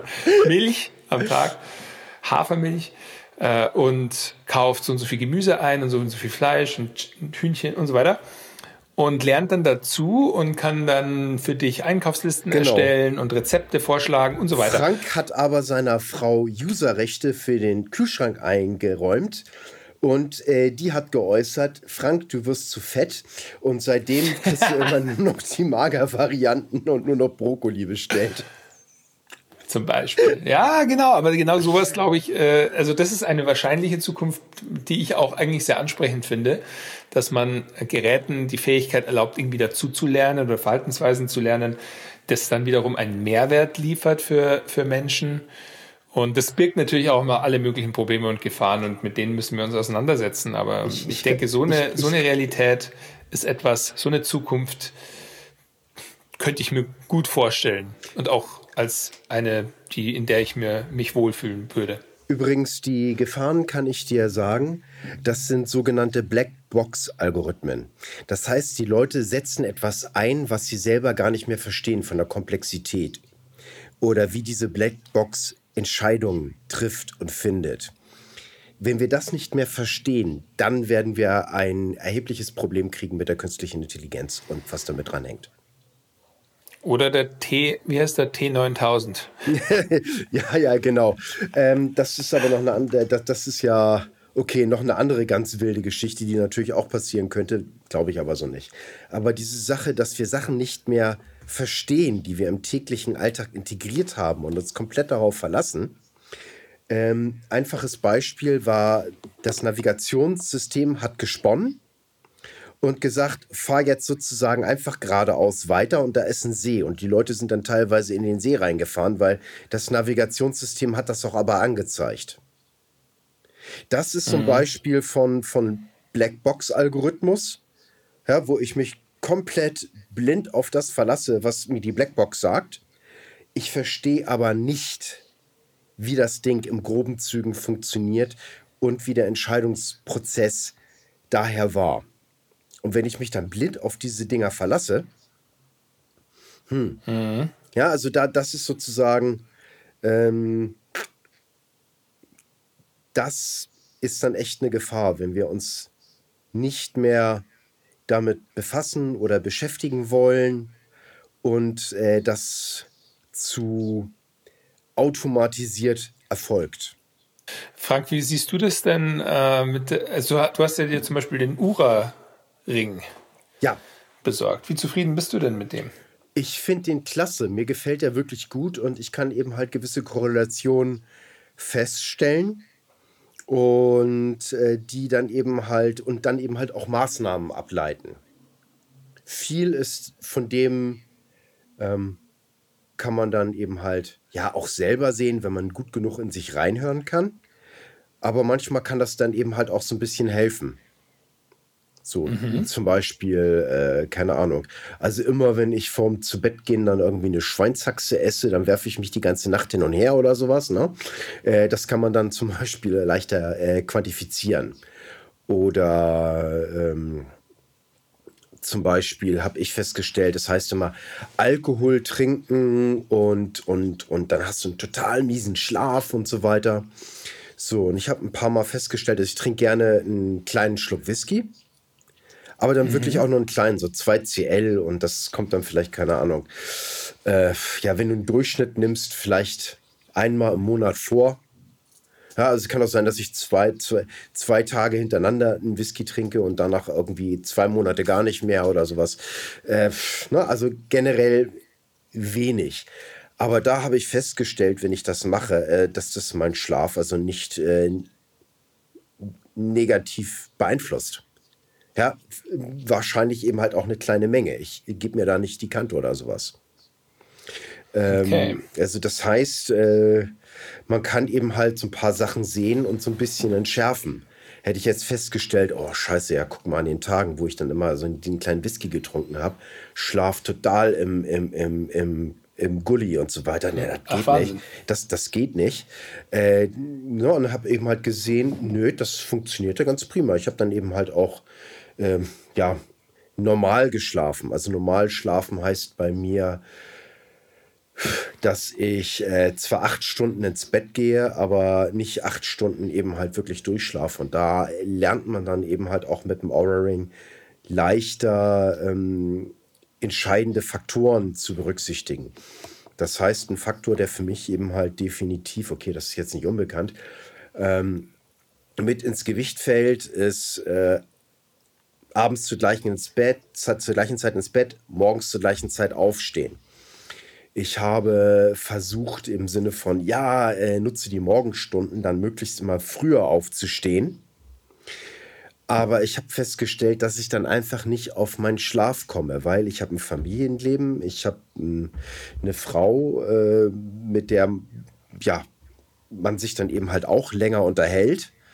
Und das heißt, äh, ich, wenn ich früher aufstehen will und genügend Schlaf haben müsste, dann müsste ich um neun ins Bett gehen. Das ist aber mit dem Familienleben oder mit einer Ehe äh, nicht vereinbar. So, das ja. heißt, ich äh, könnte natürlich sagen, weißt du, Schatz, ich muss jetzt so leistungsfähig sein und ich muss so früh hoch, weil ich habe jetzt hier die ersten Stunden und so weiter und die muss ich nutzen und ey, du musst dafür Verständnis haben. Mhm. Äh, oder, oder, oder was ich eben halt mache, ich äh, genieße die Zeit mit meiner Frau die wir dann eben halt haben. Das ist ja meistens, wenn das Kind erst ins Bett ist. So. Und das ist je nach Alter des Kindes sozusagen auch immer später. Und dann hast du das dann eben halt auch, dass ich dann eben halt oder wir dann erst gegen elf ins Bett kommen. Sie liest dann auch noch länger, aber ich, ne, Schlafmaske auf, leg mich dann hin und stehe um 7 Uhr auf. So, dann habe ich eben halt von elf bis sieben meine acht Stunden. Mhm. Aber nicht alle acht Stunden schlafe ich sozusagen gleich gut, obwohl ich jetzt im normalen Umgang das versuche möglichst eben halt immer so zu haben. Also da gibt es eben halt viele Faktoren, die ich noch nicht überblicke, wie stark die Auswirkungen auf mich haben. Viel scheint daran zu sein, wie stark man eingespannt ist in Sachen. Also wenn ich angespannt bin, weil ich gerade sowieso eine Deadline habe, die ich erfüllen muss und äh, ja, äh, dann führt das dazu, dass man auch schlechter schläft. Also dieses, dieses Abschalten können, ich glaube, das ist, äh, das ist echt eine Kunst. Also für mich in manchen Situationen. Ich glaube auch. Ich glaube, dass äh, in unserer Gesellschaft jetzt über die letzten Jahre halt auch sehr viele Uppers, also ähm, Methoden und Produkte und Techniken, um sich selbst leistungsfähiger zu machen und stimulierend zu wirken, äh, dass die vorhanden sind und dass damit eben so Techniken vernachlässigt wurden, die jetzt wiederum an Bedeutung gewinnen, wie jetzt gibt es alle möglichen Meditations-Apps, die die Leute nutzen, äh, verschiedene Schlaftees, Produkte, die eben dabei helfen, runterzukommen äh, das ist jetzt wieder so ein Balanceakt. Und es ist halt eine Hochleistungsgesellschaft. Ich glaube, das ist wirklich so eine, auch für mich ein kontinuierlicher Struggle, äh, Balance zu finden und auch zu entscheiden, wann ist es genug. Äh, wie viel schaffe ich am Tag, wie viel will ich schaffen. Äh, übrigens ein neues Modell, das äh, ich für mich sehr erfolgreich nutze, das meine Lebensqualität enorm erhöht hat, ist das sogenannte Netto-Zeitmodell. Hast du davon schon mal gehört? Nee, erzähl. Und zwar, es bedeutet, dass wie du im Supermarkt Nettopreise und Bruttopreise hast, also Nettopreise ohne Steuer und dann Bruttopreise mit Steuer, dass du, wenn du deine Zeit vergibst, sie in erster Linie als Nettozeit vergibst und dann eine Steuer draufrechnest.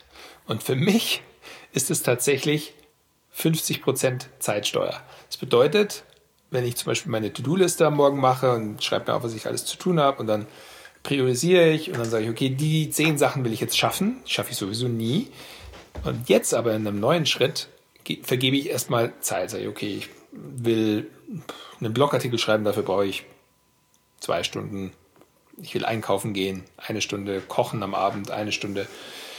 Und danach gehe ich durch und vergib meine Zeitsteuer. Sprich, ich äh, füge 50 Prozent von der erst errechneten Zeit hinzu.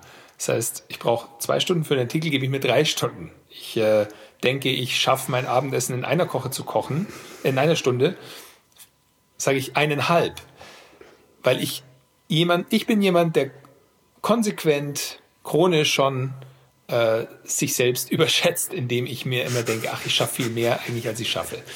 Und so, sorry, ich habe gerade diesen, diesen, diesen, Captain Kirken, äh, Kirkenkopf.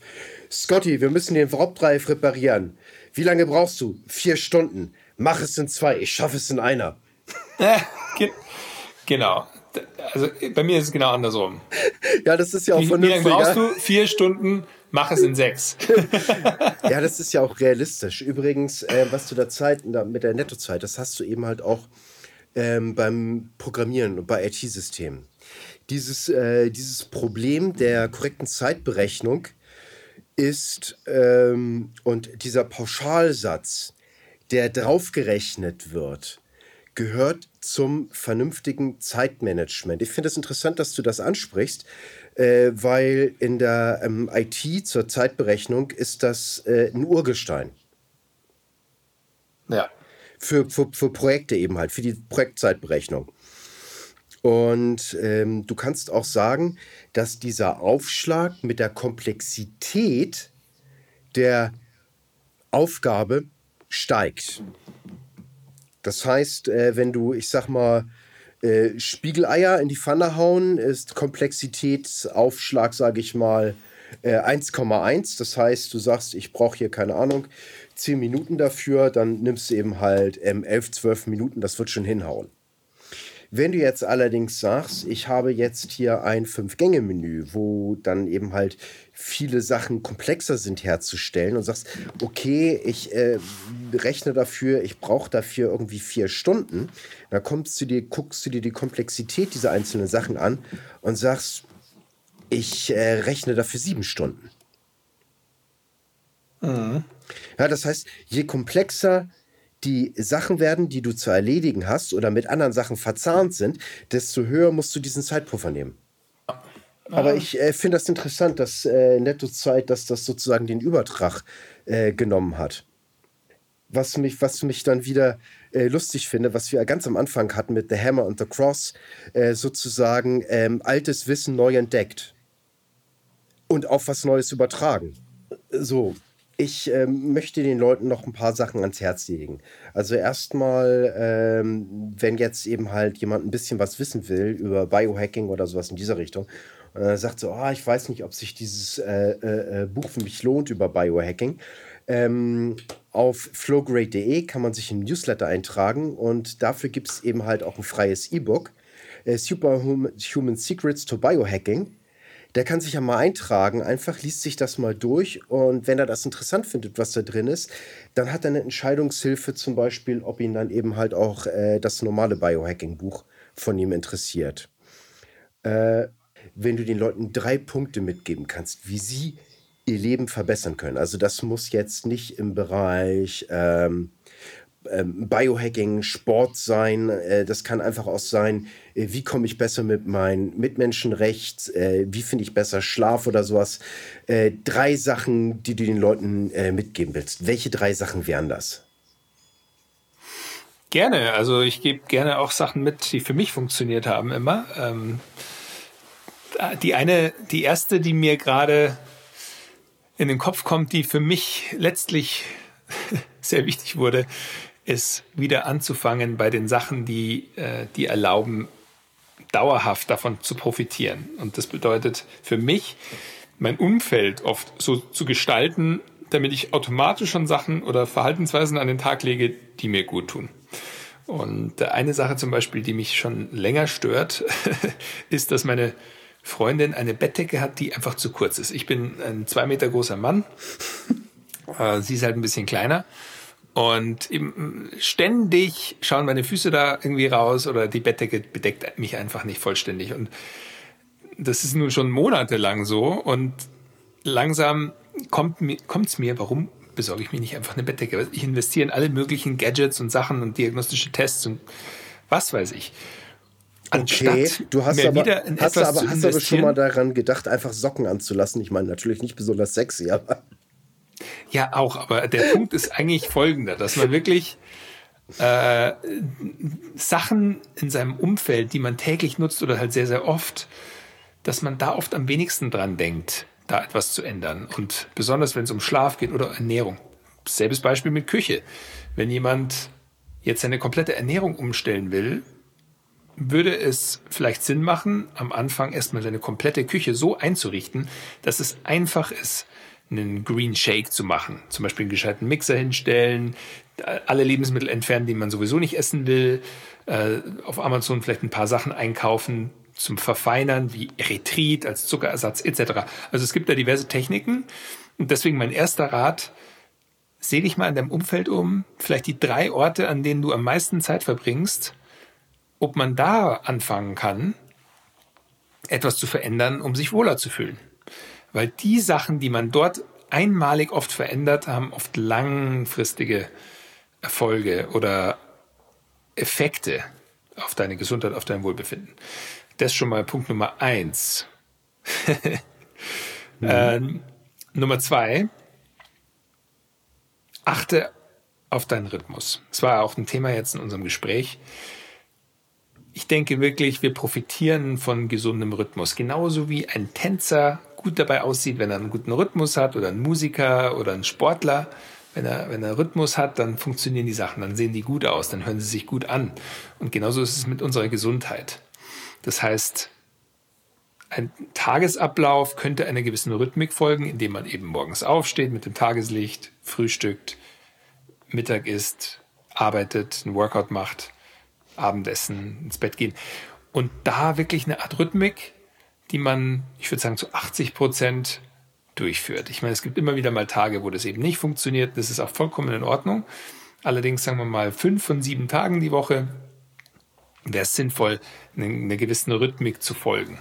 Und ich glaube, da auch allein, das ist auch wieder so ein Hack, der sich dann auf vielerlei Sachen auswirkt. Dadurch wird dein Schlaf besser werden, äh, du wirst dich in deinem Körper wohler fühlen, besser gelaunt sein. Äh. Gesundheit ist rhythmisch. Das ist äh, für mich Nummer zwei. Und als Nummer drei möchte ich gerne noch so einen akuten Hack mitgeben. Äh, und zwar für mich ist es äh, eine Technik, die mir immer sehr hilft, in hochstressigen Situationen schnell runterzukommen.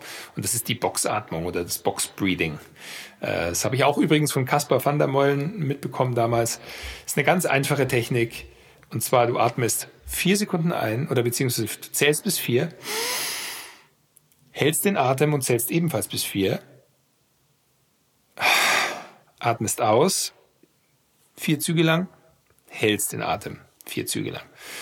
Und wenn man das so vier, fünf Mal durchmacht, dann merkst du richtig, wie dein Parasympathikus aktiviert wird und dein Nervensystem sich beruhigt. Und damit kann man sehr, sehr gut umgehen. Ist auch wieder eines dieser evolutionären Werkzeuge. Atmung war einfach schon immer da. Wir können es einfach nicht ohne. Ja. Oh, wo, du, wo du das gerade sagst. Ähm, Atmung, äh, sorry, ist ja gerade so ein Flashback zur Hammer and the Cross. Also es geht da eben halt auch teilweise um Kampfszenen und so weiter. Und es wird eben halt beschrieben, wie der eine, der soll in den Kampf reingehen. Und also, na, ne, so, so zwei Chefs kämpfen miteinander. Und was der macht, das ist erstmal so eine, so, so eine genannte Power Breathing, als wenn der sozusagen gleich in so ein Apnoe-Ding reingehen will. Mhm. Und dann geht's dann los. Und ich so, denke, ey, ey, sag mal, das kennst du doch von denen in dem Bereich, ne? Es ist, ist, und da wird's dann eben halt nebenbei beschrieben. Das, ja, okay. So, ja, also Atmung ist wirklich genau so eine, eine Sache. Ich meine, für viele werden sich wahrscheinlich denken, oh, jetzt hat er einen Atmungstipp. Aber äh, bewusst Einfluss auf seinen Atem zu nehmen, allein das hat schon einen Effekt. Ja. Äh, und da ist es dann eigentlich egal, auf welche Technik man anwendet. Es gibt eben mehr oder weniger für mich zwei große Bereiche für der Atmung. Das eine ist, um Energie zu generieren äh, oder um die Zellen auch zu regenerieren. Und die andere ist, um den Organismus zu beruhigen, um runterzufahren. Ja. Und je nachdem, ob du deine Atmung beschleunigst oder verlangsamst, äh, hat es eben gegenteilige Effekte. Wim Hof zum Beispiel, danach fühlt man sich enorm energetisch und man durchbricht Blockaden mentaler Natur und äh, das ist eben so für mich etwas sehr energetisierendes, teilweise auch regenerierendes. Und zweitens, ähm, die Box-Breathing-Technik zum Beispiel ist für mich eine Methode, um abzuschalten. Übrigens, Frank, der äh, Wim hat ja, also eigentlich seine Tochter, mein Kapitel über Atmung im Buch ähm, uh, Probe gelesen. Okay. Und befürwortet. Hey, das ist cool. Das äh, hat mich auch sehr gefreut, weil ich wollte ein Bild auch äh, mit ihm unterbringen. Ich habe so ein Bild von mir und ja. äh, Josephine Worsek und, und ihm. Und äh, das haben sie mir dann gestattet. Das ist geil. Ähm, vielleicht für andere Leute, wenn ihr irgendwie äh, selber etwas, das vielleicht nicht für alle nachvollziehbar, aber wenn ihr selber etwas schreibt und jemanden sehr, sag ich mal, bewundert, derjenige wichtig für euch ist, euch neue Impulse gegeben hat, euch inspiriert, wenn ihr sozusagen etwas dann über so einen Menschen schreibt und der liest das dann und der sagt dann, passt, hast du gut gemacht, äh, das fühlt sich einfach sehr gut an. Das ist genauso wie man äh, seine Eltern nicht enttäuschen möchte. Sowas in dieser Richtung. Also das ist, ähm, ich glaube, so muss das eben halt auch verstanden werden.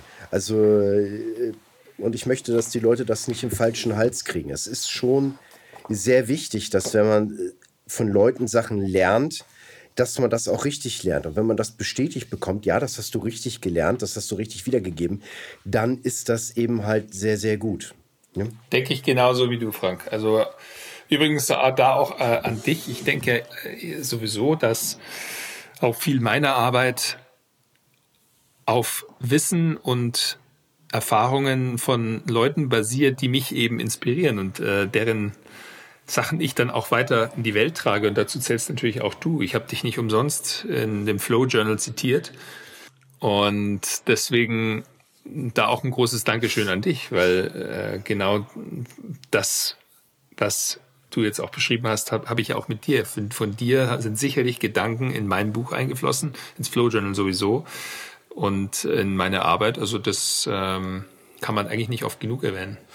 Danke. Achso, zum Flow Journal, das können die Leute nicht wissen. Äh, du hast eine Art, ja, sag ich mal, äh, Aufgabentagebuch geschrieben, wo du ein paar Sachverhalten zum Biohacking, Optimierung und so weiter eben halt äh, ausbreitest und dann eben halt auch über die Tage praktische Anleitung gibst, äh, diese Sachen in sein Leben zu implementieren. Und das Ganze hast du dann eben halt Flow Journal genannt. Ungefähr richtig wiedergegeben?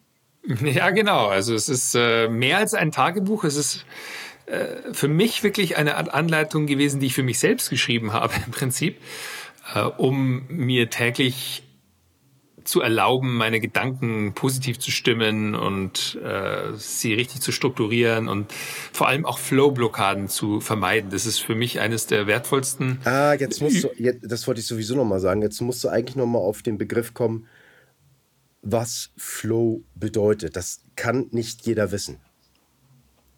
Im Grunde, Flow ist auch wieder so ein Begriff, unter dem viele verschiedene Leute unterschiedliche Sachen verstehen. Es gibt tatsächlich eine Art Flow-Wissenschaft, die der ungarische Professor äh, Mihaly Csikszentmihalyi gestartet hat. Mittlerweile gibt es ja auch das Flow Genome Project, äh, geleitet von Stephen Kotler und Jamie Wheel in den USA. Und diese definieren den Flow-Zustand als einen Zustand erhöhter Leistungsfähigkeit mentaler und physischer Natur, gepaart mit einem Zurücktreten des eigenen Egos und einem relativ empfundenen Zeitgefühl. Also Zeit beschleunigt sich oder verlangsamt sich. Äh, und zwar ist es auch zu beobachten an diversen Prozessen im Hirn, also anatomischer Natur, neurochemischer Natur und elektrischer Natur. Und äh, für jemanden, der noch gar keine Vorstellung hat vom Flow, ist, ist was die zum Beispiel Marathonläufer als das Runners High empfindet oder ein Basketballspieler als den Moment, wenn er in the zone ist oder ein Jazzmusiker, der, die nennen das in the pocket, wenn jeder Ton auf den nächsten folgt und der, der Musiker gar nicht mehr aufhören kann. Er trifft einfach jeden Ton und ist total im Flow und bekommt das Feedback. Und ähm, da gibt es verschiedene Zustände bei verschiedenen Leuten. Also der eine zum Beispiel, der kommt in den Flow, der vergisst sich selbst, wenn er wandern ist und in der freien Natur und mit Freunden umgeben. Der, der andere, der muss Basejumpen gehen oder Achterbahn fahren oder Fallschirmspringen. Und der dritte, der ist äh, vielleicht als Ingenieur in seinem Hinterzimmer eine Art Dan Daniel Düsentrieb, der irgendeine neue Erfindung macht und sich dabei verliert. Äh, was grundlegend alle diese Zustände gemeinsam haben, ist, dass man sich in der Aktivität verliert, also in dem Moment, dass der mentale und Fokus enorm zunimmt, dadurch dann auch die physische und mentale Leistungsfähigkeit und dass das Zeitgefühl abnimmt. Also dass man auf einmal fünf Minuten können sich anfühlen wie fünf Stunden oder fünf Stunden wie fünf Minuten. Und das sind so die, die Gemeinsamkeiten. Das ist der Zustand des Flows. Jetzt, was der für mich bedeutet oder warum er auch für mich so wichtig ist und es in den Namen meiner Brand Flow Grade geschafft hat, äh, ist, weil ich für mich entdeckt habe, dass ein besonders erfülltes Leben viele dieser Momente innehat. Und die beste Übersetzung, die ich gefunden habe für einen Flow-Moment, ist eigentlich ein Glücksmoment. Und das kann für dich der Moment sein, wenn du auf den Skiern stehst und irgendwie eine tolle Tiefschneeabfahrt runterfährst. Das kann für den Frank sein, wenn er in seinen Eissee springt, beziehungsweise in den Teich äh, oder seine Kettlebell schwingt. Das ist für mich äh, der Fall, wenn ich hier auch in mein in Eisbaden gehe oder auf dem Basketballspielfeld bin mit meinen Freunden. Also jeder hat da andere Momente. Ich habe, glaube ich, einen Moment, auf den alle gucken können, obwohl glaube ich, die Leute das nicht mit dem Begriff Flow verbinden würden. Und zwar, wenn du dich mit echten Freunden triffst, äh, sage ich mal, zum Essen, zum Grillen und alle äh, reden, bringen sich ein und haben einfach eine gute Zeit, dann wirst du auch feststellen, dass diese Zeit einfach anders fließt. Genau.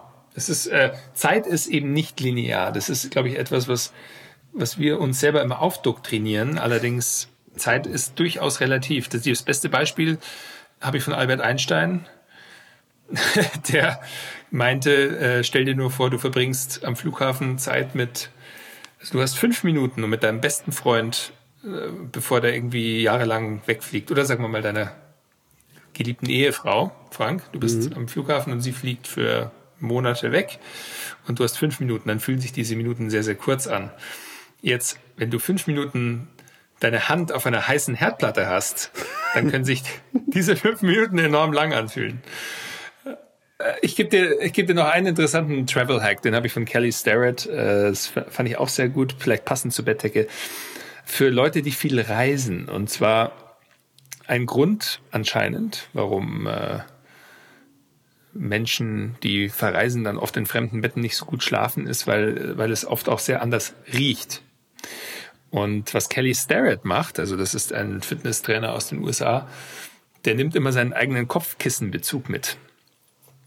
Und ja. das habe ich auch in meinem Buch äh, reingeschrieben. Das fand ich einen ganz interessanten Hack. Äh, einfach, weil der Kopfkissenbezug, äh, der erinnert ihn an zu Hause und den zieht er einfach über das Hotelkissen und dann äh, schläft er viel besser.